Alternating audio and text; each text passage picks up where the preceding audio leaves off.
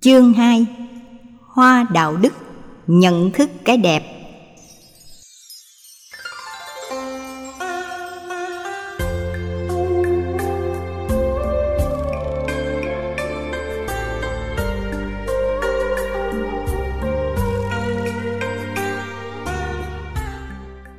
Tháp tùng theo nhà viên chức là một đoàn tùy tùng. Trong số đó, một thiếu phụ đánh rơi mảnh gỗ. Có người đã nhặt lên và rất thích mảnh gỗ này vì nó được ướp trầm hương. Người nhặt được hỏi những người khác, mảnh gỗ này là gỗ gì? Có người cho rằng đây là gỗ trầm hương, có người lại nói đó là gỗ quý. Anh thợ mộc xác định rất rõ, đấy là một miếng gỗ bình thường. Qua câu chuyện, chúng ta thấy chỉ một miếng gỗ bình thường, nếu chúng ta ướp trầm và hương thì gỗ này trở thành loại gỗ thơm. Thời lượng để ướp tẩm đã tạo ra giá trị cho mảnh gỗ. Nếu để bình thường thì nó sẽ mất đi ý nghĩa trong cuộc đời. Giá trị của miếng gỗ vụn có thể tạo ra nhiệt lượng khi bỏ vào bếp lửa. Phương Tây, việc đốt lửa bằng củi không còn sử dụng nữa cho nên nó vĩnh viễn trở thành một vật rất dư thừa nếu đem ướt hương thơm thì lại được người khác xem trọng. Cũng vậy, hương thơm của con người nằm một phần rất căn bản ở hệ giá trị mà có thể đóng góp cho cuộc đời. Hương thơm đó đầu tiên được sánh ví như một bông hoa, tạo ra hấp lực thu hút các loài ong và bướm. Hấp lực này dĩ nhiên khác rất nhiều so với văn chương, thi phú, mô tả, tính cách hoa nguyệt lãng mạn của tình yêu hương thơm đó đã giúp cho các loại ong bướm tăng thêm giá trị sức sống. Từ phương diện hình thức, các loài hoa có thể tăng thêm vẻ đẹp cho cuộc đời. Nhà phật thường sánh ví loại hoa đó là hoa đạo đức, hoa của đời sống thánh hạnh, giá trị tâm linh. Những loài hoa này khi đem tặng cho những người thân thương, chắc chắn rằng giá trị đón nhận của họ rất cao, bởi vì nó làm thăng hoa cuộc sống lòng thương yêu và sự hiểu biết đặt trên nền tảng chất liệu của hương thơm tinh thần. Khác biệt rất nhiều so với nét đẹp ngoại hình, cái thường làm cho con người rơi vào chủ nghĩa hình thức cực đoan. Thế giới hiện đại trong vòng mấy mươi năm trở lại đây, nét đẹp của người phụ nữ được ca tụng còn hơn cả thượng đế. Người ta đã lợi dụng cơ hội làm giàu trên sắc đẹp của phụ nữ chẳng hạn như tổ chức những cuộc thi hoa hậu toàn quốc, hoa hậu hoàng vũ, để tạo ra những vẻ đẹp thời trang. Đó có thể kết thành những giá trị vật chất cho đời sống con người. Những chất liệu này cũng rất cần thiết. Bên cạnh những giá trị hương thơm và nét đẹp về phương diện vật lý, chúng ta còn có những chất liệu hương thơm của tâm hồn, nội tâm đóng vai trò rất quan trọng để thăng hoa đời sống tinh thần của con người một đời sống chỉ đơn thuần về vật chất hay vật lý thì rất gặp hiển. Trưởng thành, phát đạt, thịnh vượng mà lĩnh vực tinh thần bị thiếu, thì người đó chỉ phát triển mạnh về thể xác, nhưng tinh thần rất thiếu vắng, trống trải. Do đó, nỗi khổ niềm đau vẫn có cơ hội đột nhập khống chế và dẫn đến khuynh hướng thiếu những giá trị khác, dễ bị rơi vào trạng thái khủng hoảng như phương tây đã từng xảy ra trong nhiều thế kỷ qua. Trong kinh đại bát niết bàn, như lai kể câu chuyện ngụ ngôn. Có hai chị em song sinh, người chị có nét đẹp như hằng nga, thuộc nữ tuyệt vời. Ngược lại, người em có một gương mặt rất xấu. Đến độ nếu nhìn cô vào ban đêm, tối về có thể gặp ác mộng. Hai chị em thương nhau như hình với bóng có chàng thái tử thương người chị một cách đắm đuối và nghĩ rằng nếu thiếu cô ta thì đời sống sẽ mất hết tất cả ý nghĩa. Chàng ngỏ ý kết hôn. Mặc dù cô chị rất thương anh nhưng không thể chấp nhận lời thỉnh cầu một cách đơn giản như vậy. Cô đưa ra một điều kiện, không phải là nhà cao, cửa rộng, tài sản, cũng không phải là tất cả vị trí xã hội đơn giản là nếu anh thương tôi, anh yêu tôi, liệu anh có thể chấp nhận cả cô em gái của tôi hay không? Khi cưới tôi rồi, anh có xem cô em gái xấu xí của tôi như là đứa em ruột của anh hay không? Nếu anh không chấp nhận điều kiện đó, thì có lẽ chúng ta khó thiết lập tình yêu mang chất liệu của hiểu biết, cảm thông một cách lâu dài và bền bỉ được cách mô tả kịch tính của bản kinh gợi lên rất nhiều suy nghĩ trong cấu trúc sinh học thông thường với một cặp song sinh nếu trong đó một người có nét đẹp kiều diễm thì người còn lại cũng đẹp tương tự cấu trúc sinh học đó có thể chính xác 99,99% cho rất nhiều tình huống mà chúng ta đã từng thấy. Hai chị em có hai nét đẹp khác nhau, một bên rất quyến rũ, còn một bên khi thấy ai cũng sợ. Nhưng tại sao cái xấu xí của người em vẫn được kinh gọi là nét đẹp? Ở đây muốn nói, trong mỗi con người, ai cũng có hai bộ mặt, đó là xấu và đẹp xấu ở đây là những tâm lý tham sân si mạng nghi hỉ nộ ái ố đẹp là những tâm sở thuận như từ bi hỷ xả dịu dàng nết na mà ai cũng có đầy đủ. Nếu ai chấp nhận được như thế thì mới sống với nhau suốt đời được. Như lai thế tôn thấy được giá trị của nét đẹp không nằm ở bản chất của sự hiện hữu, mà nhận thức cái đẹp ở góc độ nhìn của mỗi người. Cảm tính nhận thức, đánh giá của con người thường nằm ở nghiệp lực. Thông qua đó, con người cho rằng đây là đẹp, đây không đẹp, đây là thẩm mỹ đây chưa thẩm mỹ. Vì thế, giá trị cái đẹp đó chỉ là tương đối. Nó không tồn tại, đôi lúc chúng ta bơm phồng lên thành những hệ giá trị phục vụ hoặc lao theo những hệ giá trị ảo tưởng nên phải đánh mất chính mình. Nếu ai đó không có được nét đẹp kiều diễm, họ có thể gieo trong lòng cảm xúc của những tâm lý mặc cảm rất lớn, đặc biệt đó là người nữ bản kinh tạo một bức ngoặt kịch tính mà không tạo ra giải pháp, vì giải pháp nằm ở sự lựa chọn của từng độc giả. Nếu chúng ta đang ở góc độ thẩm mỹ, thì chắc chắn rằng sẽ đóng vai một chàng hoàng tử sẵn sàng không chấp nhận yêu cầu rất căn bản, thiết lập trên giá trị tình người giữa cô và người em ruột. Nếu hoàng tử không quan trọng về nét đẹp kiều diễm của thân hình và thể xác, thì có thể chấp nhận bên cạnh nét đẹp đó còn được sự hài hòa, hỗ trợ bởi cái đẹp nội tâm rất lớn ở người kia. Ít nhất người chị không bao giờ đẩy người em xấu xí của mình vào trong nỗi bế tắc cô đơn, tạo hạnh phúc cho người đã từng sanh ra cùng thời điểm với mình. Sự chia sẻ đó là giá trị của tấm lòng nhân hậu rất quý. Nếu không đủ bản lĩnh để chấp nhận giữa cái đẹp và cái không đẹp cùng tồn tại trong con người của mình thì câu trả lời sẽ là no. Chấp nhận vì đam mê, quyến luyến nét đẹp kiều diễm, mà bất chấp những cái không đẹp, không như ý muốn ở bên cạnh, thì rõ ràng tình yêu lý tưởng khó có thể kéo dài và có thể kết thúc bằng cuộc tình rất ngang trái và khổ đau. Nói cách khác, nếu tình yêu chỉ đến với nhau bằng nét đẹp ngoại hình, thì tình yêu sẽ cất cánh bay xa khi nét đẹp đó đã về tuổi xế chiều. Nét đẹp của tuổi trăng tròn và tuổi bạc phơ khác nhau rất xa. Mặc dù có nhiều ông bà cụ vẫn còn nét đẹp của người già, nhưng không phải là nét đẹp mấy mươi năm về trước. Đến với nhau bằng nét đẹp ngoại hình là một thách thức rất lớn để thử tấm lòng chung thủy của đôi vợ chồng nếu chúng ta tiếp cận câu chuyện ngụ ngôn đó từ góc độ của một biểu tượng triết lý, thì giá trị của nó rất cao, gợi cho chúng ta rất nhiều suy nghĩ. Rõ ràng trong câu chuyện, những nội dung vừa nêu không có thật. Hai chị em song sinh không thể nào có cấu trúc sinh học vật lý khác nhau. Một người đẹp như là hằng nga, một người xấu như thị nở. Thông thường trong trường hợp sanh đôi hãy người kia đẹp 10 thì người nọ cũng phải đẹp chín. Người kia xấu thì người này cũng xấu. Người kia da trắng thì người này phải da trắng, chứ không thể là da đen. Ở đây đức phật muốn nói, con người luôn có hai tính cách, đẹp và xấu. Tính cách tích cực và tiêu cực. Một con người rất hân hoan, đối mặt với diễn biến trong cuộc đời.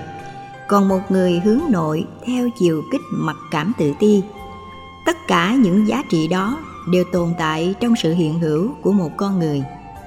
Khi đặt ra vấn đề, yêu một người nào đó là chúng ta đặt trên hệ giá trị của sự chấp nhận rằng, tôi bất chấp tất cả những cái đẹp và xấu của anh, em, thì liệu tình yêu đó có thể tồn tại lâu dài được hay không? Chúng ta nói rằng, tôi yêu vì thấy được nét đẹp, duyên dáng, giọng nói ngọt ngào, dễ thương, điệu bộ, hấp dẫn tình yêu đó khó có tuổi thọ lâu dài, mà nó có thể bị hoành tử, biến dạng và bị những ngang trái. Trong một con người không có tính cách toàn vẹn, sự bất toàn thường quan niệm là một thuộc tính của kiếp người. Hễ là con người thì phải có những điểm tốt, xấu, có những điều tích cực và tiêu cực. Khi nào thân xác phàm tục được chuyển hóa, từ cảm xúc cho đến nhận thức và hành động bấy giờ con người mới thật sự là con người trọn vẹn. Cho nên chấp nhận yêu một người nào đó thì ta phải có bản lĩnh để nhìn thấy cái đẹp và cái chưa đẹp của họ. Trong kinh tạng pali, đức phật dạy, đừng để ý tướng chung và tướng riêng của con người. Tại sao đức phật dạy như vậy? Quan sát con người về ngoại hình, vóc dáng, màu sắc hay thế giới của thinh trần và âm thanh dễ bị dẫn vào thế giới của mê hồn trận. Nó được trang sức bởi những cách thức ăn mặc thời trang, các hương liệu. Khi tất cả không còn thì vẻ đẹp cũng tàn úa theo thời gian. Quan sát vào những tướng chung là cách thức đánh giá con người theo thế thường nói. Hễ là người việt nam thì da vàng mũi tẹt, người phương tây thì da trắng mũi cao. Quan niệm về tướng chung rất khác nhau ở phương tây, người có miệng rộng tượng trưng cho sự giàu sang, còn người việt nam thì ngược lại, miệng rộng thì tan hoang cửa nhà. Đó là tướng chung của một cộng đồng dân tộc. Chính những tướng riêng thường làm cho mắt chú ý vào, hấp lực về cảm tính của con người đặt vào đó để nó song hành với nhau trong cuộc sống. Tướng riêng là tiêu chí của sự thu hút giới tính rất mạnh nếu quan sát nhiều vào những tướng riêng, có thể làm chúng ta mê mẩn vì cô nàng có mái tóc thước tha hay có má lúm đồng tiền. Hoặc thương một anh chàng chỉ vì cặp chân mày rất ấn tượng quyến rũ. Khi nhìn vào là bệnh rịnh, quyến luyến, giống như sấm sét đang nổ bên tai. Chiếc răng khểnh, tượng trưng cho tính duyên dáng của một con người, hoặc dựa vào gương mặt chữ điền hay là vóc dáng thể hình, điệu bộ, cử chỉ, lời nói, âm thanh. Tất cả những tướng riêng đó có thể làm cho con người được nhân lên từ một cá thể trở thành tổng thể, từ một nét đẹp rất riêng trở thành nét đẹp của toàn thể một con người.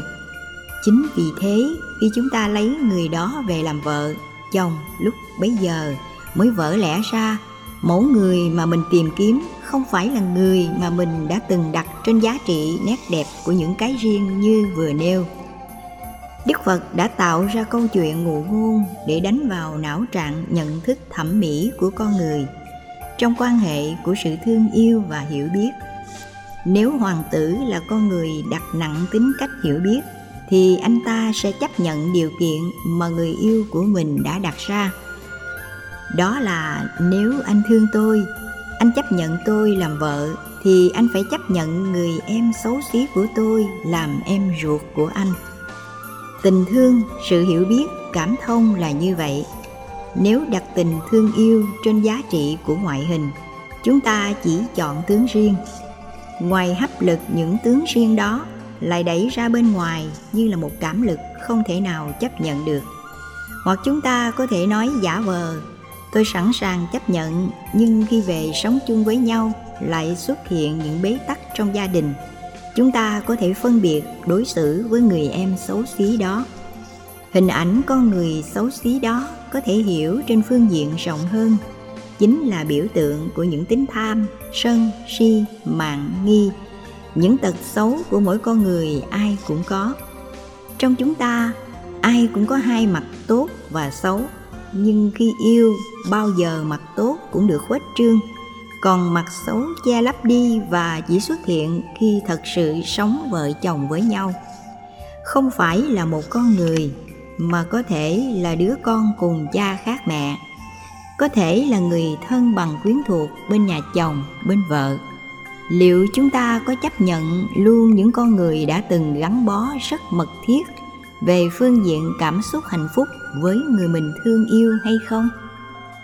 Đặt ra những vấn đề như vậy để chúng ta có cái nhìn tổng quan về những yêu cầu, ảnh hưởng rất hữu cơ, có thể tạo ra nỗi khổ niềm đau với quan hệ tình người mà chúng ta nghĩ rằng nếu thiếu người này là mất cả một bầu trời. Hàng mặt tử đã từng thốt ra lời thơ, người đi một nửa hồn tôi mất, còn nửa hồn kia bỗng dại khờ dưới cái nhìn của một nhà thơ, chịu ảnh hưởng thiên chúa giáo, thì cái bầu trời hạnh phúc là bầu trời của tình yêu. Một tình yêu rất mù quáng.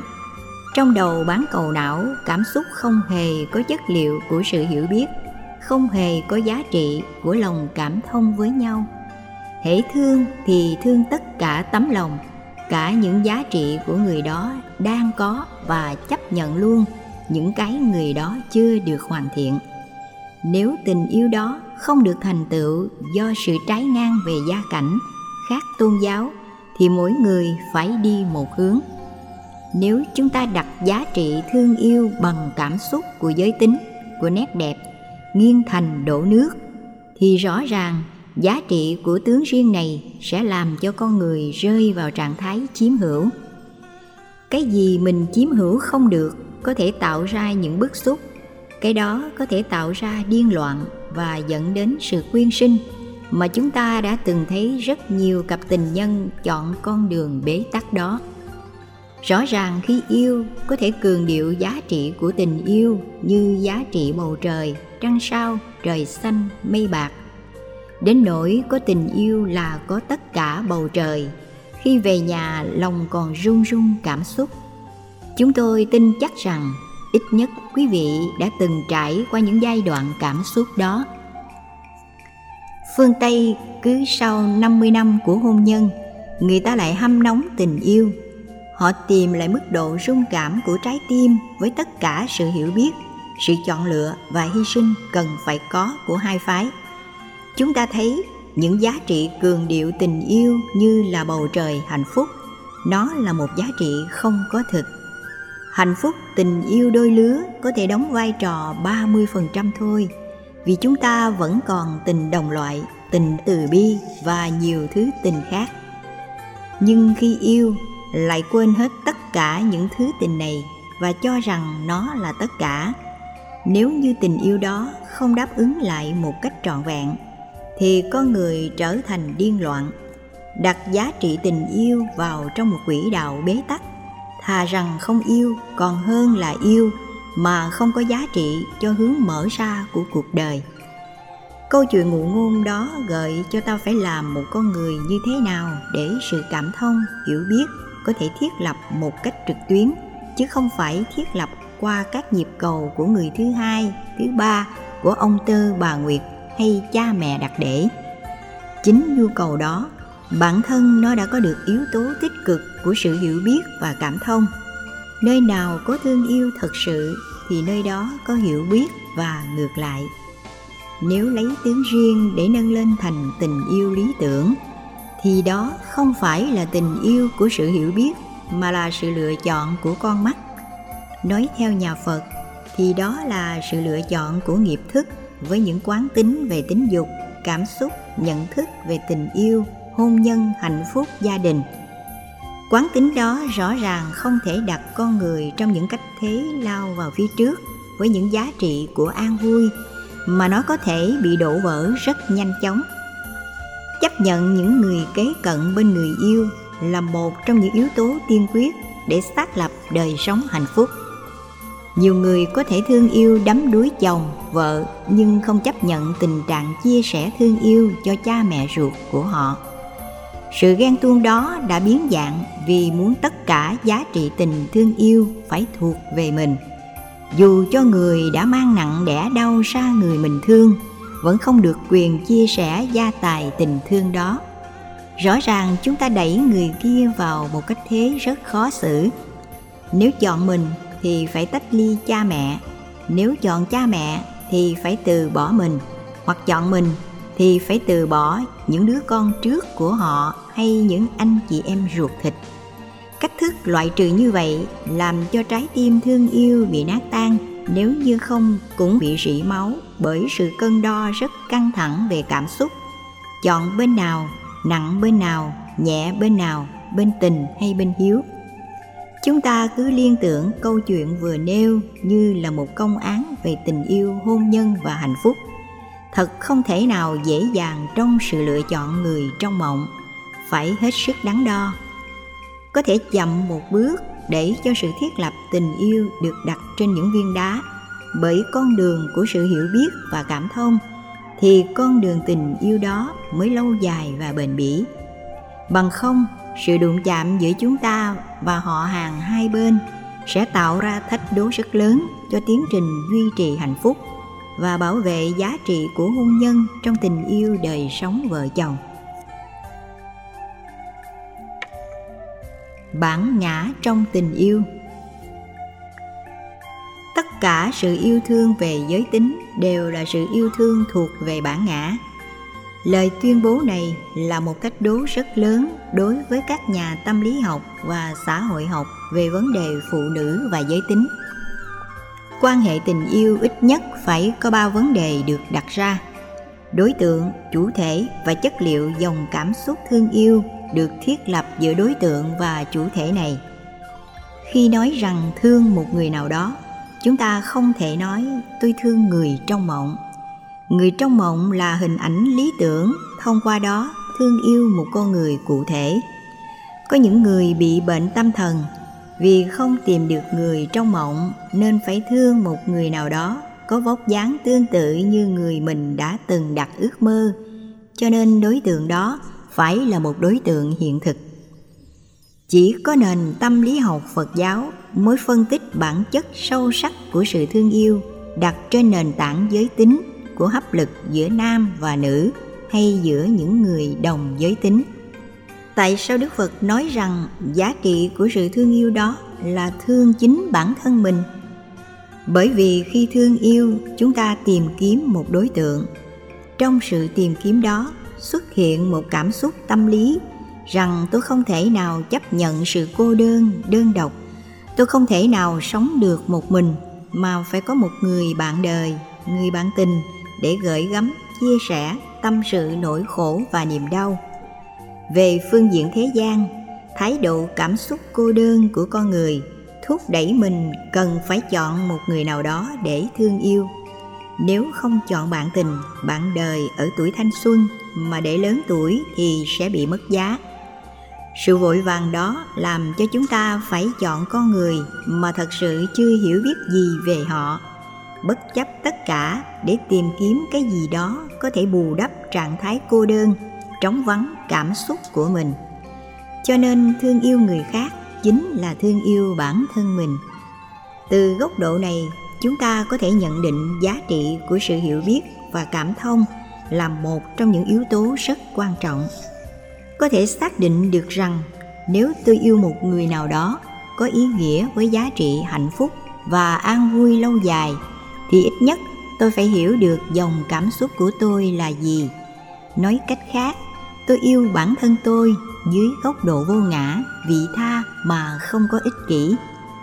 Nếu yêu bản thân mình dưới góc độ của sự ích kỷ là chúng ta phải biến người khác trở thành bản photocopy của mình. Buộc người kia phải nói cùng một ngôn ngữ, ứng xử cùng một cách thế, ăn cùng một thực phẩm, làm cùng một hình ảnh giống như nhau như vậy, chúng ta đang giam nhốt người kia trong ngục tù của lý tưởng thần tượng mà chúng ta đặt ra và giá trị của những cái ta cần có trong cuộc đời. Bên cạnh đó, chúng ta lại vô tình không hiểu được rằng trong thế giới tư duy của người kia cũng có những tiêu chí rất khác mà mình buộc họ từ bỏ những tiêu chí đó. Sự chiều chuộng trong tình yêu người ta có thể bỏ đi những cá tính, sở thích riêng để đến với nhau, để thỏa mãn, đáp ứng, đạt được giá trị của tình yêu. Còn tuổi thọ tình yêu kéo dài được bao lâu là do cả hai đối xử với nhau. Yêu một người, cần tạo không gian cho người kia có không khí để thở, thực phẩm để ăn, áo quần để trang sức, tư duy để nhận định đánh giá chứ không buộc người kia phải giống như mình. Nếu như người kia giống như mình, thì giá trị hấp lực sẽ không còn nữa. Biến người kia trở thành cái bóng, tức là làm cho họ lệ thuộc vào mình. Như vậy là trương sình tự ngã lên, chúng ta đang yêu tự ngã. Mà cứ tưởng rằng đang thương người kia, không biết rằng chúng ta đang nhốt người kia trong tự ngã của mình. Vua ba tư nặc rất tôn kính đức phật như một bậc thầy tâm linh như việc cố vấn về sự phát triển giáo dục và những giá trị về đạo đức trong cuộc sống, cho nên ông thường đến với đức phật những năm tháng đầu, ông còn e ngại, vì lúc đó như Lai Thế Tôn được xem là bậc đại giác, ở độ tuổi 35-36 bằng tuổi ông. Ông nghĩ rằng trong truyền thống tâm linh của Bà La Môn giáo có nhiều bậc trưởng thượng cao hơn nữa. Nếu có sự lựa chọn, ông sẽ chọn những bậc trưởng thượng chứ không đến những bậc trẻ trung. Vì người trẻ có thể không đảm bảo chất liệu tâm linh, tuệ giác và lòng từ bi, hay chỉ đơn thuần là tiến trình hội tụ thu thập kiến thức sách vở từ những người đi trước về truyền bá kiến thức mà thôi sự dè dặt đó làm cho ông có một khoảng cách nhất định nào đó với như lai thế tôn. Vua ba tư nặc có hoàng hậu rất dễ thương là manika mạc lợi. Hai người rất tâm đầu ý hợp. Có lần vua và hoàng hậu tâm sự với nhau sau những giờ căng thẳng trong triều chính. Vua hỏi hoàng hậu rằng, trên cuộc đời này, ái khanh thương yêu ai nhất? Dĩ nhiên khi đặt ra câu hỏi đó nhà vua chỉ muốn nhận câu trả lời là em thương chàng nhiều nhất. Hoàng hậu trả lời, nếu bệ hạ không bắt tội và cho phép thần thiếp trả lời đúng sự thật, thì thần thiếp mới dám nói. Ta cho phép, vua nói. Và câu trả lời của hoàng hậu là, thiếp yêu thiếp nhiều nhất đã làm vua choáng váng. Vua nghĩ có biết bao cung phi, mỹ nữ ta không màng đến. Ta chỉ chọn có nàng, thế mà nàng nói không thương ta bằng thương chính nàng, thì còn gì bạc bẽo cho bằng? Ông đau khổ, nhưng không muốn trách nhiệm đau khổ này. Ông nghĩ ngược lại, đây là cách thức mà người tình của mình nói quanh co để ông năn nỉ mà thiết lập tình thương và hiểu biết lẫn nhau, không dựa theo cách thức vua, tôi mà với tính cách của hai người đối diện với trái tim thương yêu, thổn thức. Ông nói, ái khanh, hãy nói lại lần thứ hai. Hoàng hậu vẫn nói y hệt như vậy. Ông yêu cầu lặp lại lần thứ ba. Hoàng hậu vẫn trả lời chính xác như vậy.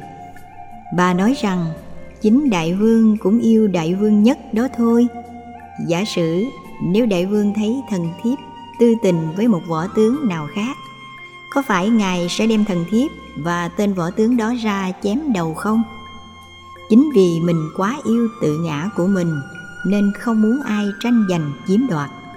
Thần thiếp cũng vậy, vì muốn mình được sủng ái, nên phải làm mọi cách để vừa lòng ngài thôi. Nếu đại vương không tin vào tấm lòng của thần thiếp, thì chúng ta hãy đến gặp như lai thế tôn. Ngài là bậc tuệ giác, có thể hiểu được tất cả về tâm lý tha tâm thông, biết được dòng cảm xúc của đại vương, biết được dòng cảm xúc của thần thiếp. Ngài sẽ cho chúng ta lời khuyên rất thích đáng. Vua rất mừng vì không muốn nghe câu nói của người mình thương lặp lại với góc độ, làm cho mình bị thương tổn cảm xúc. Cho nên cả hai người đi đến gặp đức phật. Gặp đức phật, mạc lợi đã đặt lại câu hỏi, khi con thương một người nào đó chẳng hạn như đại vương ba tư nặc, thì có phải là con thương chính con nhiều nhất hay không? Như lai thế tôn nói, đúng thật như vậy. Lúc đó, vua càng ngạc nhiên không hiểu tại sao đức phật lại đồng tình với người mình thương như vậy. Vua suy nghĩ với cách gợi ý của đức phật, bỗng dưng ông cảm nhận ra điều bản chất của tình yêu giới tính là sự vướng mắc, chấp thủ và chiếm hữu sở dĩ chúng ta muốn chiếm hữu người khác, vì chúng ta đang có nhu cầu để khỏa lấp sự cô đơn trống vắng trong tâm hồn. Cũng vậy, chúng ta hãy quan sát đám ma. Người quá cố là một bà mẹ, có tình thương bao la đồng đều với những người con, gia tài sự nghiệp, lại ra đi trong tuổi lẽ ra bà phải được hưởng thụ sự chăm sóc hiếu thảo của con cái. Những đứa con khóc gào thét, kể lễ đủ cách thức khác nhau nếu chúng ta lắng nghe những lời gào thét đó, thỉnh thoảng bắt gặp những câu như thế này. Mẹ ơi, mẹ ra đi bỏ con cho ai? Mẹ đi rồi con sẽ sống ra sao? Rõ ràng những lời than khóc đó không hề tiếc nuối sự ra đi của người mẹ. Nếu người con nghĩ rằng khi mẹ ra đi, giá trị của mẹ không còn nữa, con tiếc nuối lắm thì còn có ý nghĩa là người con hiếu thảo. Đằng này lại nói, mẹ ra đi rồi con sống với ai? Có nghĩa là con cô đơn quá nên con không muốn mẹ ra đi. Mẹ có mặt thì con được chăm sóc. Mẹ có mặt thì có mọi thứ trong gia đình này. Có người nâng khăn sửa túi mà con không phải lo gì cả. Mẹ có mặt thì con được hạnh phúc như vậy là mình thương sự cô đơn của mình, chứ mình không thương người mẹ. Ngay trong cái chết, sự thương yêu của con người vẫn nằm ở trục xoay của bản ngã, xung quanh những giá trị mình đang có. Nếu ai đến với tình yêu vì bản ngã, thì sau khi người bạn của mình qua đời, cũng sẽ tái giá. Vì họ cần sự chăm sóc, chứ không phải cần tâm hồn yêu thương nên khi người đó không còn, họ sẽ thay thế người thứ hai, thứ ba, chỉ để thỏa mãn thôi. Trong hệ ngôn ngữ được thiết lập qua sự đối đáp giữa vua ba tư nặc và mạc lợi phu nhân với ngôn ngữ của lý trí, hiểu biết, cảm thông. Khi thương một người là thương bản thân mình nhiều nhất. Phải thừa nhận đó là sự thật, để khi người kia bạc tình hay từ bỏ, không có gì là buồn vì mình đã biết trước rồi. Ai cũng thương bản thân mình nhiều nhất. Khi tình thương của người yêu mình rót vào không đủ thì sẽ chia tay. Hiểu như vậy, để chúng ta không đi vào trạng thái bế tắc và để cho sự chấp mắt trong tình yêu không diễn ra theo một cường độ mà hai bên không làm được những gì quan trọng hơn là cứ quấn quýt quay quần bên nhau. Còn những chuyện quan trọng về đạo đức giá trị phục vụ phước báu công đức thì không quan tâm. Nếu yêu như vậy thì rõ ràng tạo ra vùng từ trường bế tắc.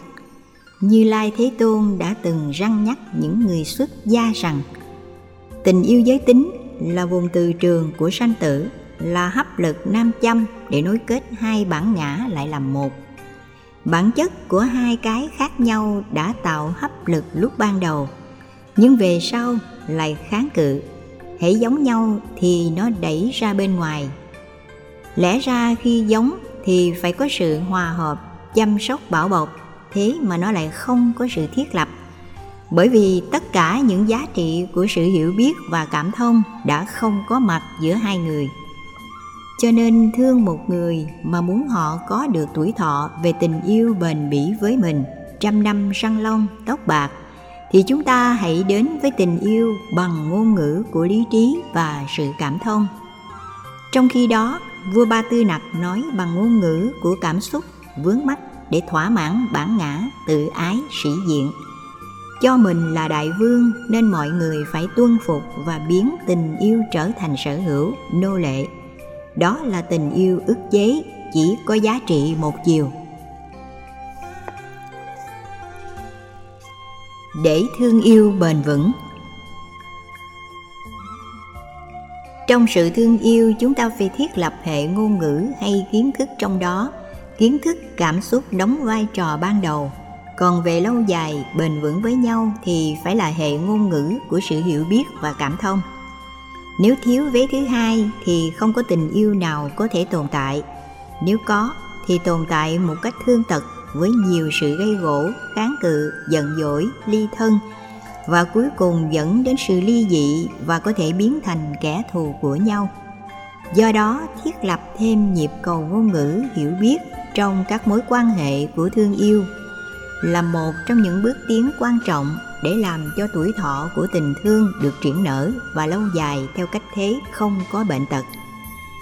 Trong tình yêu cũng có nhiều bệnh tật ví dụ như bệnh ghen hờn dỗi, bất cần, sĩ diện, bản ngã. Tất cả năm loại bệnh đó là kẻ thù của tuổi thọ tình yêu. Khi nào chúng ta đánh rơi giá trị của sự hiểu biết, thì virus của năm loại bệnh này sẽ có mặt.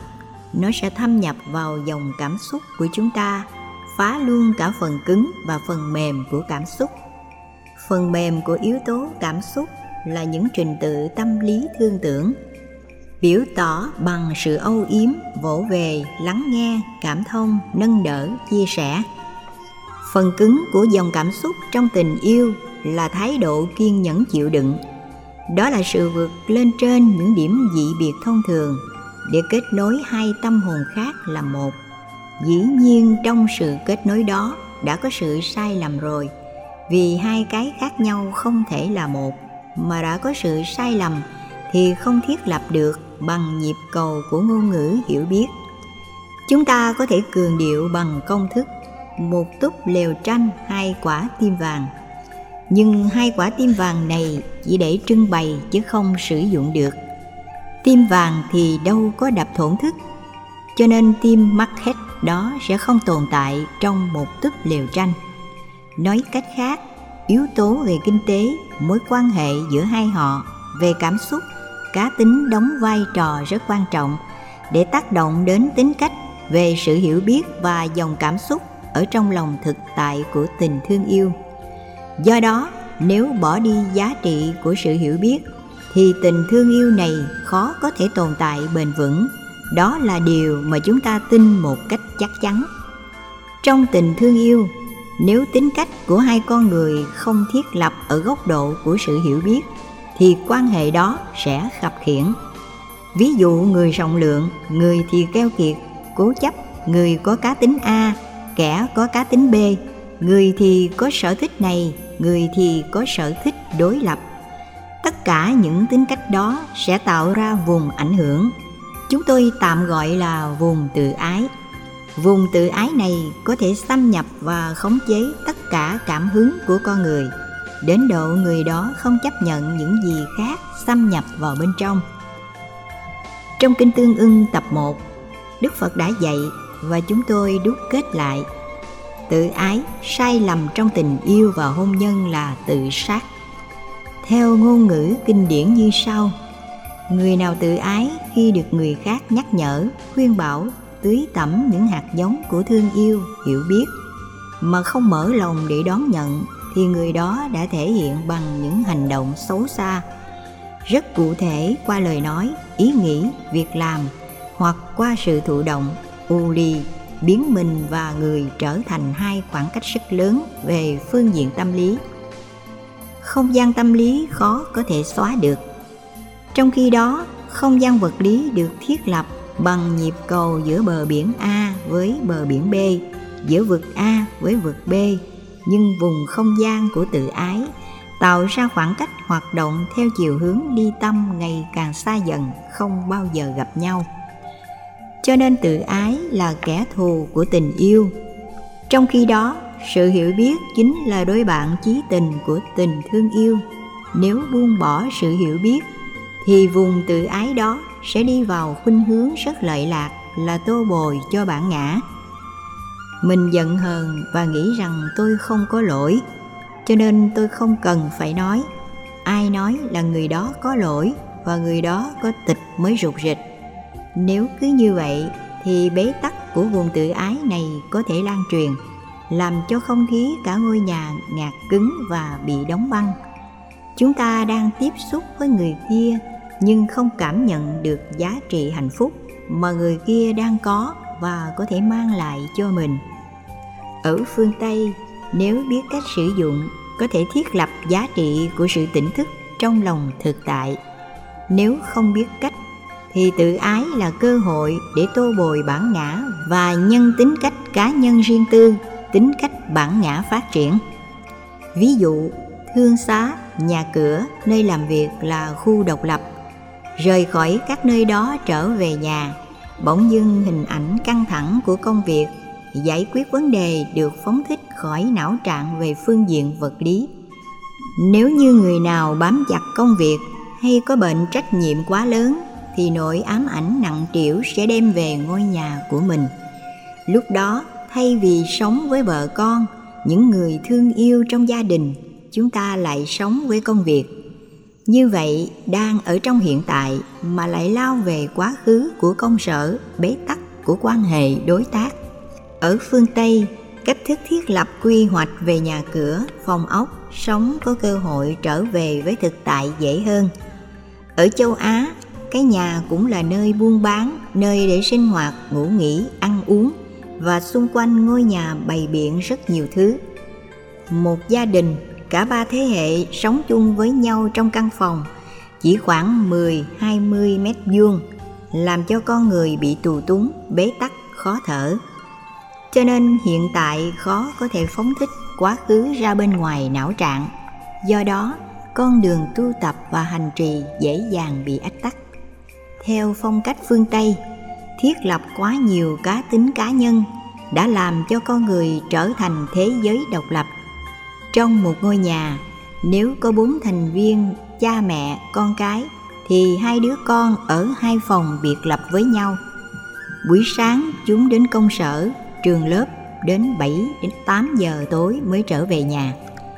Cha mẹ chúng cũng có công ăn việc làm riêng, nên cuối cùng gia đình gặp mặt nhau chỉ một, hai giờ trong nhà, làm cho tình nghĩa thiêng liêng giữa cha mẹ và con cái, vợ chồng làng xóm, những người thân bỗng nhiên bị rút ngắn, giảm thiểu đi. Chúng ta phải hy sinh rất nhiều tình cảm thấm thiết đó cho giá trị vật chất thông qua cách làm ăn buôn bán để đảm bảo đời sống vật chất hàng ngày. Phải đánh mất rất nhiều giá trị để lấy cái mà chúng ta gọi là đi tìm tự do đi tìm giá trị của hạnh phúc. Đó là sự trả giá rất đắt nhưng không còn có sự lựa chọn nào khác hơn. Ngoại trừ sống trong nền văn hóa Trung Quốc và Ấn Độ, họ giữ được bản sắc văn hóa của mình ở mọi nơi, mọi chốn, nhưng sinh hoạt gia đình vẫn được thiết lập. Yếu tố chia sẻ. Theo quan niệm của người Ấn Độ, con người sống không phải là giá trị tuyệt đối thông qua những cái tìm được từ đồng tiền – chính vì thế mà họ phân công lao động về trách nhiệm vợ chồng rất rõ. Người chồng là trụ cột kinh tế trong gia đình làm hết mọi thứ kim luôn cả việc đi chợ lo luôn cả công việc gia đình. Tề gia trị quốc bình thiên hạ trong mọi công việc không hề có vai trò của phụ nữ người nữ chỉ đóng vai trò trong việc sinh đẻ giáo dục con cái chính vì thế mà tình cảm thiêng liêng giữa mẹ và con của nền văn hóa Ấn Độ được thiết lập một cách rất vững chắc. Dòng cảm xúc của họ không bị biến dạng, khô héo trong bối cảnh văn hóa đa dạng và phong phú như đất nước Hoa Kỳ. Họ vẫn giữ được bản sắc đó trong ngôi nhà. Đây là điều mà các gia đình ở Việt Nam có thể tham khảo để điều chỉnh một phần nào trong sự thiết lập cảm thông.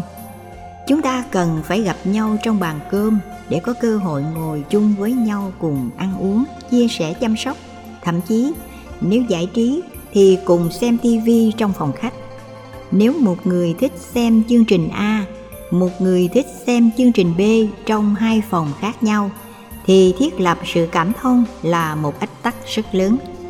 Để có được tình thương yêu, cần phải thiết lập sự cảm thông. Trong trường hợp này, đòi hỏi chúng ta cần phải dành thời giờ cho nhau. Trong kinh có một ẩn dụ rất hay, đừng bao giờ đem lửa ở ngoài đường đốt hạnh phúc trong ngôi nhà của mình. Dĩ nhiên, lửa đó không nhất thiết tượng trưng cho cảm xúc bực dọc, khó chịu, cau có mà có thể là cạnh tranh trên thị trường với những đối thủ, người cộng sự với mình. Lửa ở đây chỉ chung cho tất cả những gì không thuộc trong đời sống gia đình hạnh phúc của mình. Nếu mang những chuyện không liên quan gì đến gia đình về kể lại cho người thân, sẽ làm cho không khí được ngột ngạt hơn.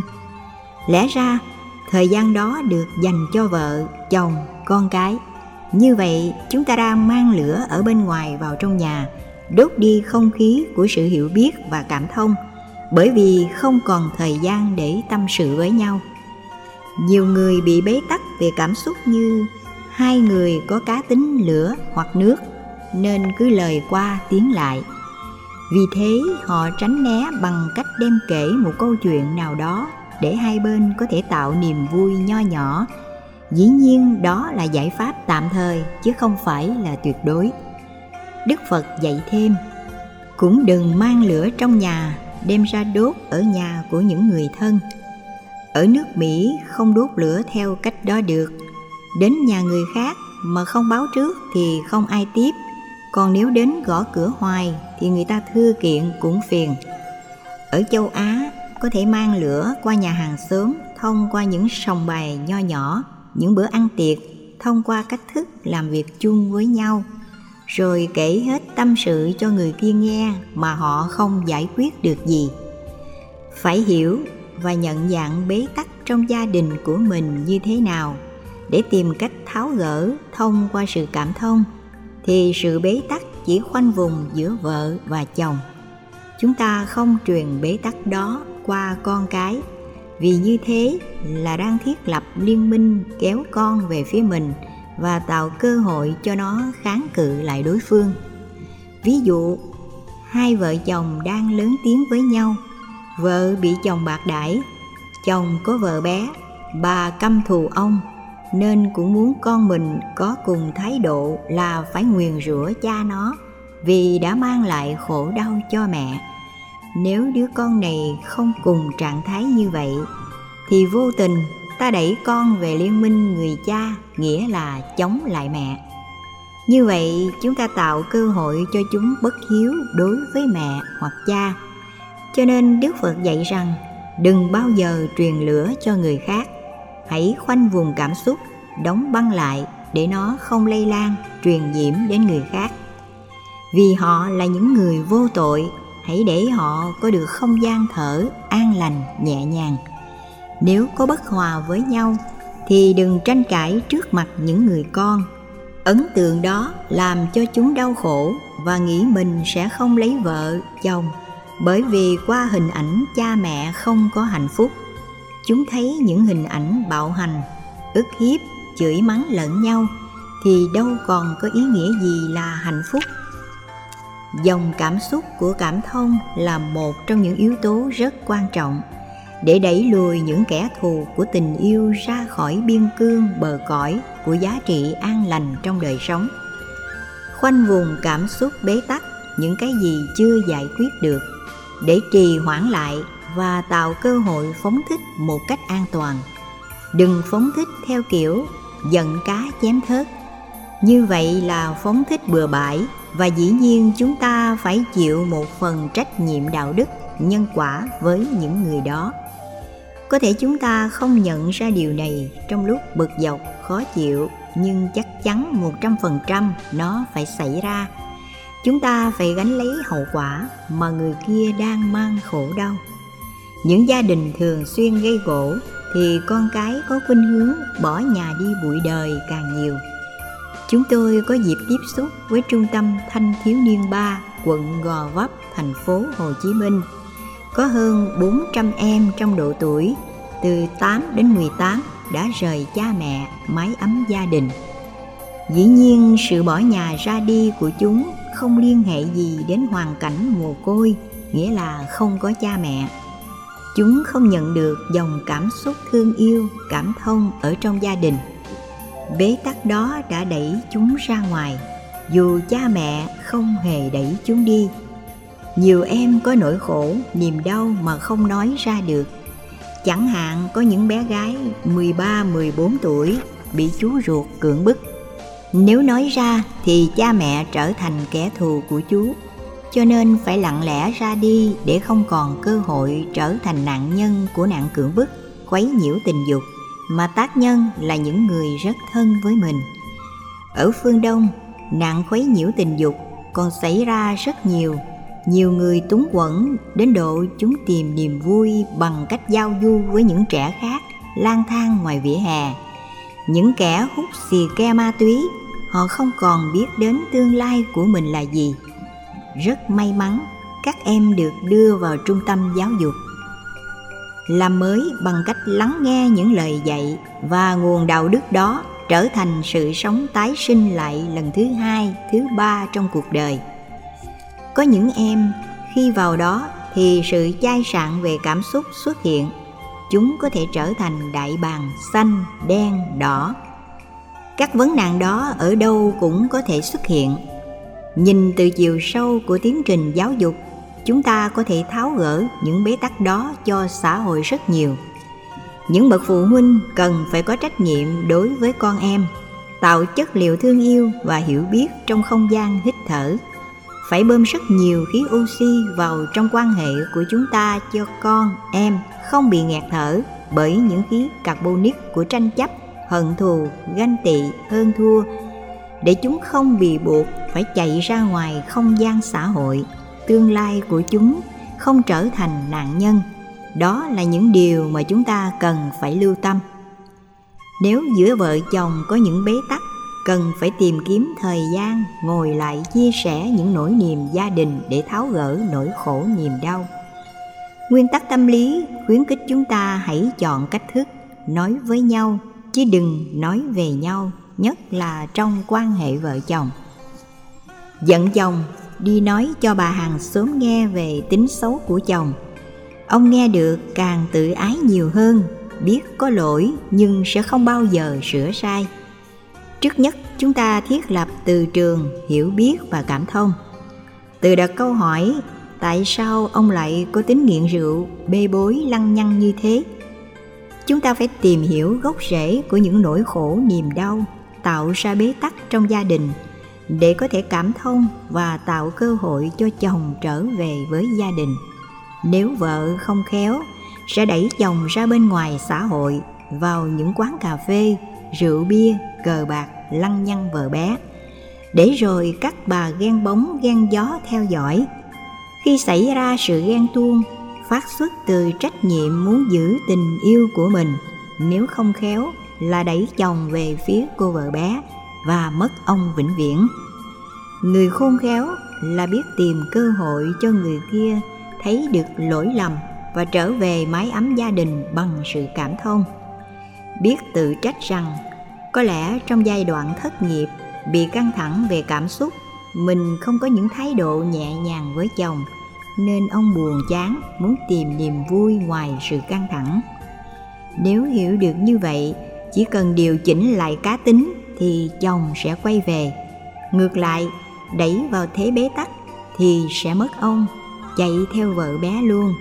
Muốn chồng bên cạnh thì lại trở thành kẻ thù chỉ vì một ứng xử không khôn ngoan. Ghen tuông thì cũng người ta thường tình. Đó là một lý do rất đơn giản. Bệnh hoạn thư trong mọi tình huống, phần lớn kết quả của nó để lại nỗi khổ niềm đau nó phá vỡ chứ không thiết lập hạnh phúc. Ghen phải có nghệ thuật, làm sao cho khéo để người kia biết mà không tự ái, không bị tổn thương và họ dễ dàng trở lại với mình. Nếu chạm tự ái lớn quá, họ phải chứng minh là không có. Nhưng trên thực tế, họ là người có tội lỗi gấp hai, ba lần. Ghen có nghệ thuật là cách thiết lập sự cảm thông khi biết chồng, người tình của mình đến với người thứ hai, thứ ba bằng yếu tố của sự duyên dáng, thì chúng ta thiết lập sự duyên dáng nơi con người của mình, ông sẽ không bỏ nhà đi nữa. Nếu biết người kia đang cần giá trị của sự cảm thông và chia sẻ, thì chỉ cần tăng cường giá trị đó thì họ sẽ trở về với mình. Cái gì thiếu, người ta mới tìm, ngoại trừ những con người bệnh tâm thần muốn hai, ba như là một quán tính thì đó là chuyện khác. Những lý do như về xã hội, về cảm xúc, về sự bất hòa trong gia đình, vô tình đẩy chồng qua người thứ hai là điều mà chúng ta có thể chữa trị và làm mới lại được. Có thể xóa bỏ để thương và giúp chồng trở lại với mình. Chắc chắn, nếu chúng ta có nỗ lực khôn ngoan thì sẽ thành công khi thiết lập tình thương yêu trên trục xoay của bản ngã và lòng tự ái, thì sân hận và trả thù sẽ có mặt song hành trong cách thức mà chúng ta đặt cảm xúc thương yêu lên con người đó. Thương không được thì quậy cho hôi, đó là phản ứng tâm lý của rất nhiều người. Có thể chúng ta là người phản ứng như vậy trong quá khứ và hiện tại. Nếu không khéo, thì trong tương lai mình cũng phản ứng như vậy yêu không có sự hiểu biết thì sanh lòng sân hận. Có thiếu nữ tên Magadija nàng hãnh diện, tự hào về vẻ đẹp, kiều diễm và được rất nhiều người cầu hôn. Nàng đều từ chối vì nghĩ rằng không môn đăng hộ đối. Dù có môn đăng hộ đối thì anh ta cũng không thông minh. Dù anh có hai điều kiện vừa nêu thì anh cũng không có những giá trị hơn tôi để tạo điểm dựa tinh thần cho tôi nên anh không phải là ứng cử viên sáng giá. Biết bao nhiêu công tôn vương tử đến với nàng và đã thất vọng ra về. Cha nàng là một triệu phú, ông muốn con phải gả cho một gia đình danh giá để hạnh phúc được đảm bảo lâu dài. Ông tìm kiếm rất nhiều nơi nhưng không tìm ra chàng trai nào xứng đáng. Một hôm, ông đi vào thành nhìn thấy như lai thế tôn và rất nhiều vị tỳ kheo đang đi hành khất dụi mắt hai ba lần không biết mình có nhìn lầm vì thấy được người rất xứng đáng để làm rễ hay không. Ông nhìn kỹ và quả thật đây là người mà ông đã từng mơ bao nhiêu năm nay. Chắc chắn rằng đối tượng này chính là ý trung nhân mà con gái ông cũng đang mơ ước. Như Lai Thế Tôn có 32 tướng tốt, 80 vẻ đẹp. Mặc dù mặc chiếc y rất mộc mạc, đơn sơ cũ kỹ với màu hoại sắc, Ấn Độ xem loại màu đó chỉ còn cách bỏ sọt rác, nó là tổng thể của màu nâu, đen, vàng. Người xuất gia ngày xưa mặc màu vàng hoại sắc, chứ không phải màu vàng chanh truyền thống của người Việt Nam hay vàng cam, vàng da bò của Phật giáo Nam Tông, vàng chanh nhạt của Phật giáo khất sĩ. Với màu hoại sắc, khi mặc vào, nó thể hiện nét đơn sơ, mộc mạc, Nét đẹp của Như Lai Thế Tôn đã làm cho ông không còn cách nào khác hơn là bày mưu lập kế để cho con gái của mình có thể được làm vợ của Ngài. Lúc đó Ngài khoảng 30 tuổi. Ông nghĩ ra kế sách là thỉnh Như Lai về nhà để cúng dường trai tăng. Ông căn dặn con gái ngày hôm đó phải trang điểm và dùng các đồ trang sức quý báu luyện tướng đi và giọng nói để khi xuất hiện trước mặt Như Lai Thế Tôn phải thật ấn tượng. Ông đạo diễn cho con gái rất kỹ lưỡng. Như Lai Thế Tôn và các vị tỳ kheo đã đến vì nhận lời thỉnh mời của ông. Sau khi dùng cơm trưa xong, cô con gái đi tới đi lui và ca hát với dáng yểu điệu thuộc nữ. Nếu những người không có công lực thâm hậu giống như Lai Thế Tôn có lẽ cũng mê luôn. Đức phật vẫn thản nhiên, dù cô ta làm bằng nhiều cách để quyến rũ đức phật, thiết lập tình yêu trên con người của nàng. Theo truyền thống, sau khi nhận phẩm vật cúng dường, đức phật thuyết giảng kinh để tạ ơn. Ngài giảng, cơ thể con người là một đẩy da hôi thối, bao tử là một nghĩa trang, trong đó chứa rất nhiều xác động vật chết một cách không thương tâm mà chúng ta nghĩ rằng nó cần thiết trong đời sống của mình. Lời giảng của đức phật đụng chạm đến lòng tự ái của cô nàng. Tôi đẹp như thế mà ông dám nói tôi là cái đẩy da hôi thối. Cô bực tức, căm thù nói với cha mình rằng, hãy xem ông này biết tay con. Khi trở thành người có vai trò vị trí xã hội, con sẽ trả thù. Như lai giảng xong bài pháp, ngài ra về. Mấy tháng sau, cô ta đã làm cho vua Udana của nước Kosambi, một nước có tiềm năng về kinh tế rất lớn, mê mệt. Cô được tuyển vào cung và trở thành quý phi. Bấy giờ, cô có cơ hội trả thù ông hành khất. Đã từng chà đạp nét đẹp kiều diễm của mình xuống đến mức thấp nhất. Bao nhiêu công tôn vương tử đến, cô còn không thèm. Đằng này Như Lai Thế Tôn dám phủ nhận Cô cho gia nhân đứng ở những con đường mà Như Lai Thế Tôn thường đi khất thực ngang qua để chửi bới, cản trở, làm cho Ngài không có cơ hội vào trong cung giảng pháp cho Hoàng hậu nghe vì hoàng hậu đang bị bệnh. A nan thưa bạch thế tôn thầy trò chúng ta hãy đi nơi khác. Nếu để cho cô ta làm như vậy thì nghiệp xấu phỉ bán ngài sẽ ảnh hưởng đến tương lai của họ không tốt nếu chúng ta đến nơi khác mà nhân tình thế thái xảy ra tương tự hoặc xấu hơn, thì phải giải quyết như thế nào? A nan thưa, chúng ta đi chỗ khác nữa. Bầu trời này bao la, đất nước này không cùng tận. Chẳng lẽ không chỗ để cho thầy trò chúng ta dung thân sao? Như lai nói, nếu chúng ta làm theo công thức loại suy, chỗ nào gặp nghịch cảnh mà đào tẩu gặp bế tắc thì tìm cách trốn lánh.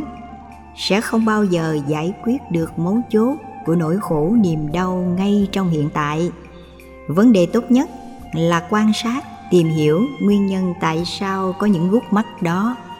Như lai thế tôn không phiền não, ngược lại còn tỏ lòng thương yêu rất lớn đối với những người đang hại ngài. Với tha tâm thông, ngài biết rằng tác nhân của chuyện rắc rối này chính là cô Magadija. Khi được báo tin rằng Ngài đã vào trong cung và đang thuyết pháp, bà cảm thấy căm phẫn vô cùng. Bà suy nghĩ và tự hỏi, tại sao một con người đứng trước những nỗi khổ niềm đau do bà tạo ra, thế mà vẫn thản nhiên, vô sự, như không hề có gì tác động dòng cảm xúc, chắc chắn là một người có gì đó đặc biệt phi thường. Từ suy nghĩ đó, bà quan sát cách thức Như Lai Thế Tôn thuyết pháp cho hoàng hậu nghe. Bà nghĩ rằng đây là con người rất đáng kính nên bà từ bỏ ý định trả thù. Dĩ nhiên, cảm xúc về sự không thỏa mãn bản ngã hay cảm xúc bản ngã bị thương tổn, sĩ diện bị chà đạp dễ dàng làm cho con người thù hận vì tình thương yêu đã bị đốt cháy. Cho nên, thay vì phải thương yêu chinh phục người kia về bên phía mình. Nhưng lòng tự ái làm cho hạt giống hiểu biết và cảm thông không có. Hoặc nó được đặt trong mặt đất tâm khô cằn, không hề có dưỡng chất của sự sống. Nó có thể ra đời với một hình dáng rất dị tật. Và dù có mặt trên cuộc đời, vẫn không mang lại giá trị gì cho ai. Đó là một tổn thất rất lớn yêu mà không hiểu sẽ tạo cho người ấy rất nhiều cảm giác của sự bực dọc. Có thể là từ sự chăm sóc, lo lắng mà người ấy không thích. Trong sự chăm sóc, lo lắng mà không tạo không gian cho người ấy thở, muốn họ phải chiều chuộng mình. Trong khi đó, mình lại không nhìn thấy những nhu cầu rất cá biệt của họ. Nhân vô thập toàn để thiết lập sự cảm thông. Trước nhất, chúng ta không nên so sánh giữa người bạn tình hay bạn đời hiện tại với người yêu lý tưởng, hay ý trung nhân của mối tình gian dở hay mối tình đầu tiên. Với tiếng sét ái tình để lại rất ấn tượng. Một nhà thơ đã nói, nghìn năm hồ dễ mấy ai quên. Nếu chúng ta lấy hình ảnh lý tưởng trong quá khứ để so sánh đối chiếu với con người hiện tại, thì hạnh phúc trong gia đình sẽ không được đảm bảo. Và sự thương yêu khó có thể thiết lập, lòng hiểu biết, cảm thông dễ dàng bị thui chột đi. Hãy nhìn thấy và cảm nhận được đức tính tố của con người hiện tại. Dĩ nhiên, giá trị hiện tại có hình dáng a, giá trị của quá khứ có vóc dáng b, và mỗi vóc dáng đều là những giá trị. Có giá trị thì vai trò đóng góp của nó như nhau. Nếu tiếp xúc, nhận định đánh giá người bạn đời, bạn tình dưới góc độ này, thì chúng ta dễ dàng hài lòng với những gì đang có. Tính chất hài lòng đó thiết lập truyền thông của hiểu biết và cảm thông. Trong tình yêu rất đố kỵ sự so sánh. Ví dụ, anh không bằng người tình của em cách đây 20 năm. Em đi đâu đều được đưa đón em ho một tiếng là biết em cần gì rồi. Còn anh bây giờ không biết gì về em cả. Nếu so sánh như vậy thì người kia khổ đau lắm. Bởi vì cá tính của họ không biết được những tâm lý như thế nên họ bị mặc cảm. Khi ấy, họ sẽ kháng cự lại để bảo vệ mặc cảm bằng cách tôi bất cần. Nếu em hiểu được thì tốt, còn không thì thôi, chúng ta chia tay rõ ràng những tâm lý đó rất nguy hiểm. Nó giết chết sự hiểu biết và cảm thông. Bỏ đi thái độ so sánh bằng cách tạo ra vế lép với người mình đang thương. Và vế nặng cho người mình thương không được thì thường bị gian dở. Sống với hình ảnh lý tưởng, chúng ta đặt ra hình ảnh của người chồng với ngoại hình, tính cách, giá trị, vị trí, xã hội, khác nhau theo tiêu chí mình muốn sẽ không bao giờ gặp được. Thậm chí khác nhau hoàn toàn. Mơ tưởng về chủ nghĩa lý tưởng, thần tượng trong tình yêu thì sự cảm thông và hiểu biết không bao giờ có mặt. Kết quả kéo theo chắc chắn tình yêu đó sẽ không có cánh mà bay. Để có sự hiểu biết thì đừng thiết lập dây chuyền của bản ngã từ ái với nhau trong mối quan hệ tình cảm vợ chồng và trong sự thương yêu bản ngã tự ái có thể được thiết lập theo dòng cảm xúc thuận và nghịch chiều.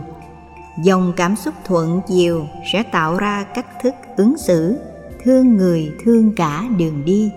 Quan niệm đó làm cho chúng ta thương luôn cả những kỷ vật của người kia đã từng sử dụng, thương cả những con vật nuôi, những thói quen của người đó. Mỗi lần đứng bên cạnh những vật đó thì lòng dâng trào cảm xúc. Cách thức thương người, thương cả đường đi. Như vậy làm cho chúng ta quên mất hết những yếu tố trong kinh đại bát niết bàn đã nói đến hình ảnh của cô gái xấu xí. Cường điệu cảm xúc trong những trường hợp này dẫn đến tình trạng quán gà trong tình yêu.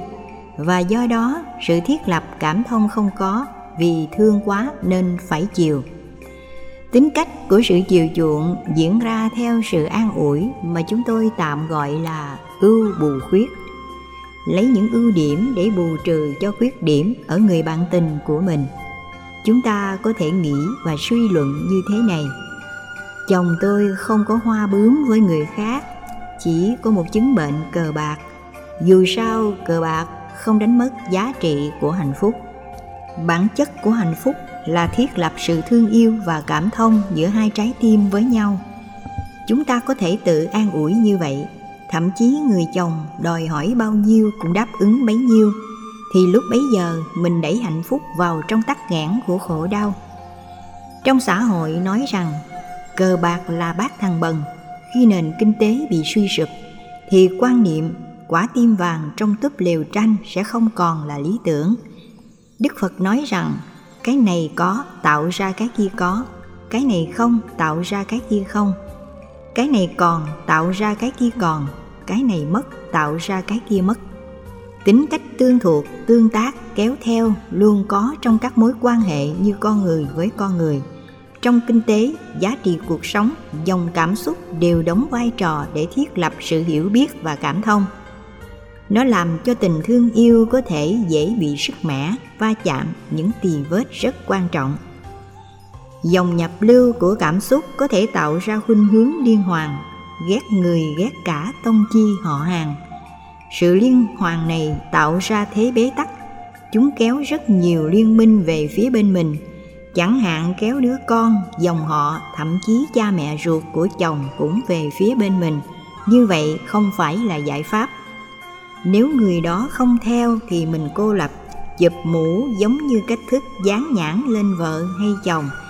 Hễ người mình thương có tính cách a thì thân bằng quyến thuộc của người đó cũng đặt theo công thức a. Đó là phản ứng tâm lý rất nguy hiểm. Bế tắc nho nhỏ về một con người đã tạo vùng từ trường xấu cho những người có quan hệ với người đó. Nó không phải là cách để thiết lập sự cảm thông khi thiết lập sự cảm thông, chúng ta phải hiểu và thấy được những ưu và khuyết điểm. Cái đẹp, xấu, trọn vẹn và chưa trọn vẹn của người bạn đời, để lòng thương yêu đó được thiết lập một cách lâu dài và bền bỉ. Nhận thấy từ chiều sâu, tại sao con người đó có những cách ứng xử sai lầm để giúp họ và kéo về phía bên mình? Nếu biết người chồng có máu cờ bạc, thì đừng chu cấp tiền nếu hết tiền, ông đòi hỏi, giận hờn.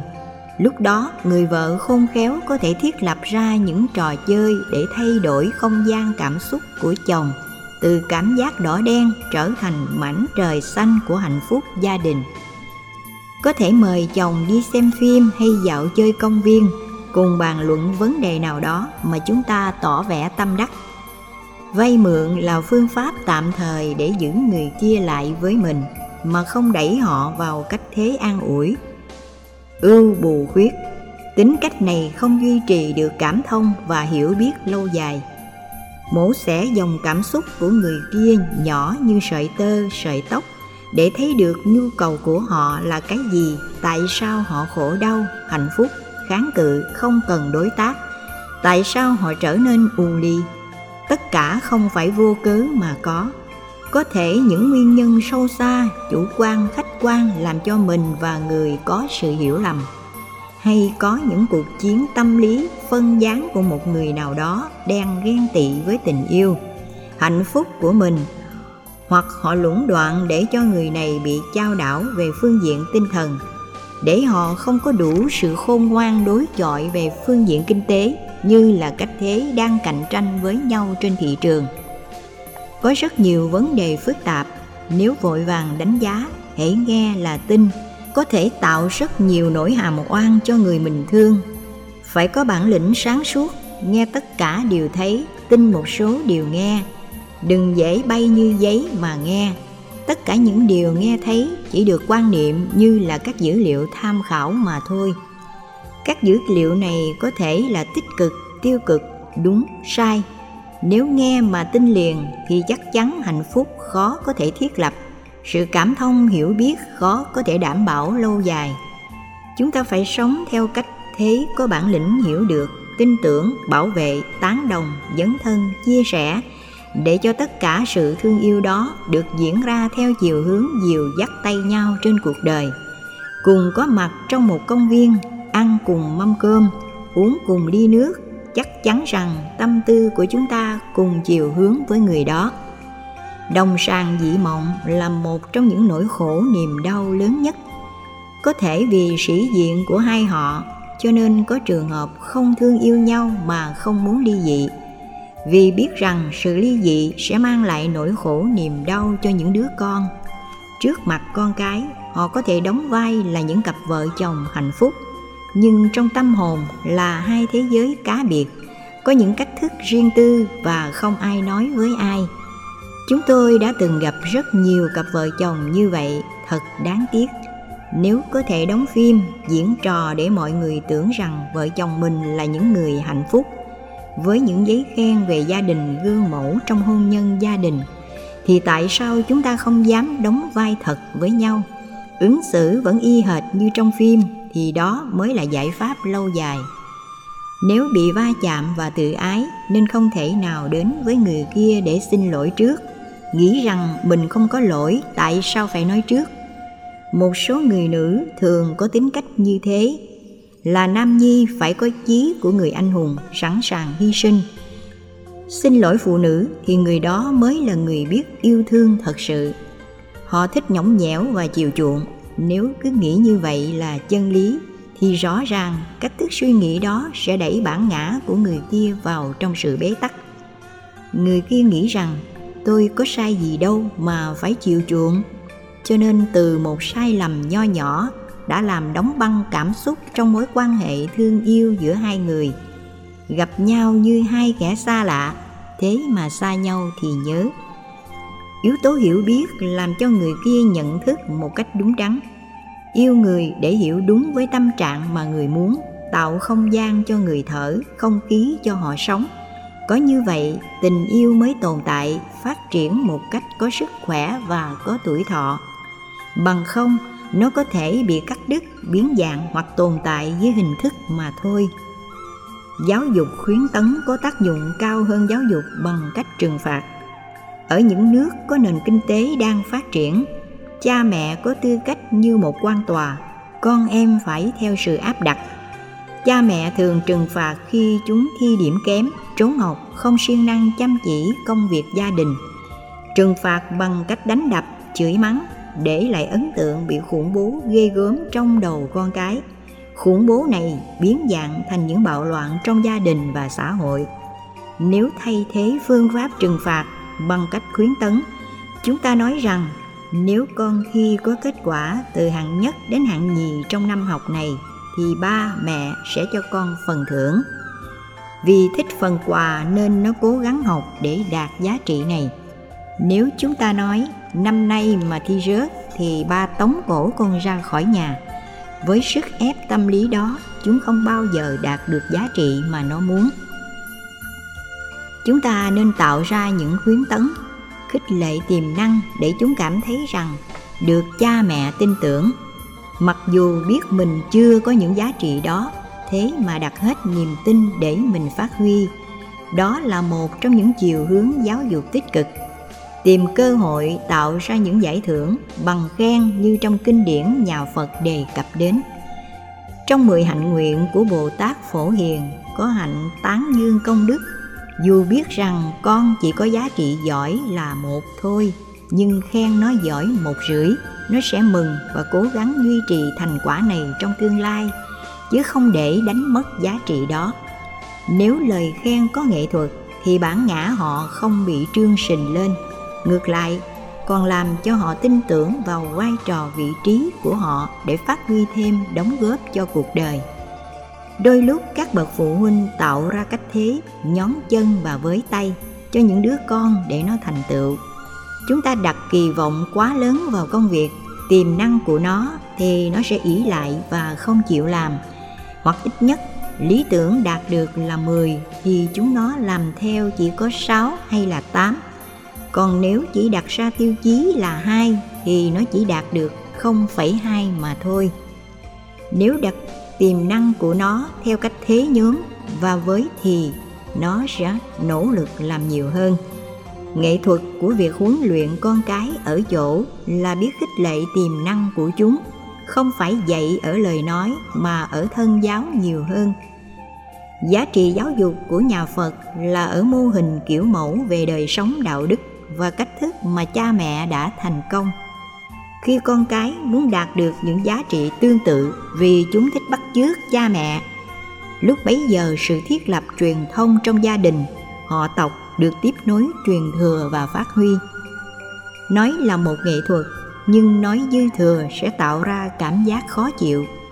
Không khéo thông qua các ngữ điệu biểu đạt lên và xuống cách thức nhấn giọng, tạo ra những đại từ nhân xưng sẽ làm cho người nghe có cảm giác thích hoặc không thích chấp nhận hay không chấp nhận, loại trừ hay tiếp ứng vào bên trong để biến nó thành một phần cuộc sống của mình.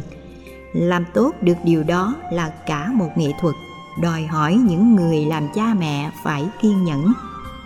Vai trò làm cha mẹ cần có sự hiểu biết về cảm xúc và cá tính của con. Vì quan sát cá tính con từ nhỏ, biết mỗi đứa có cá tính khác nhau cho nên cách ứng xử, nói năng, khuyên bảo cũng phải đáp ứng với căn tánh của chúng thì mới thành công. Nếu áp dụng cùng một công thức với mọi đứa con sẽ khó thành công trong việc dạy bảo.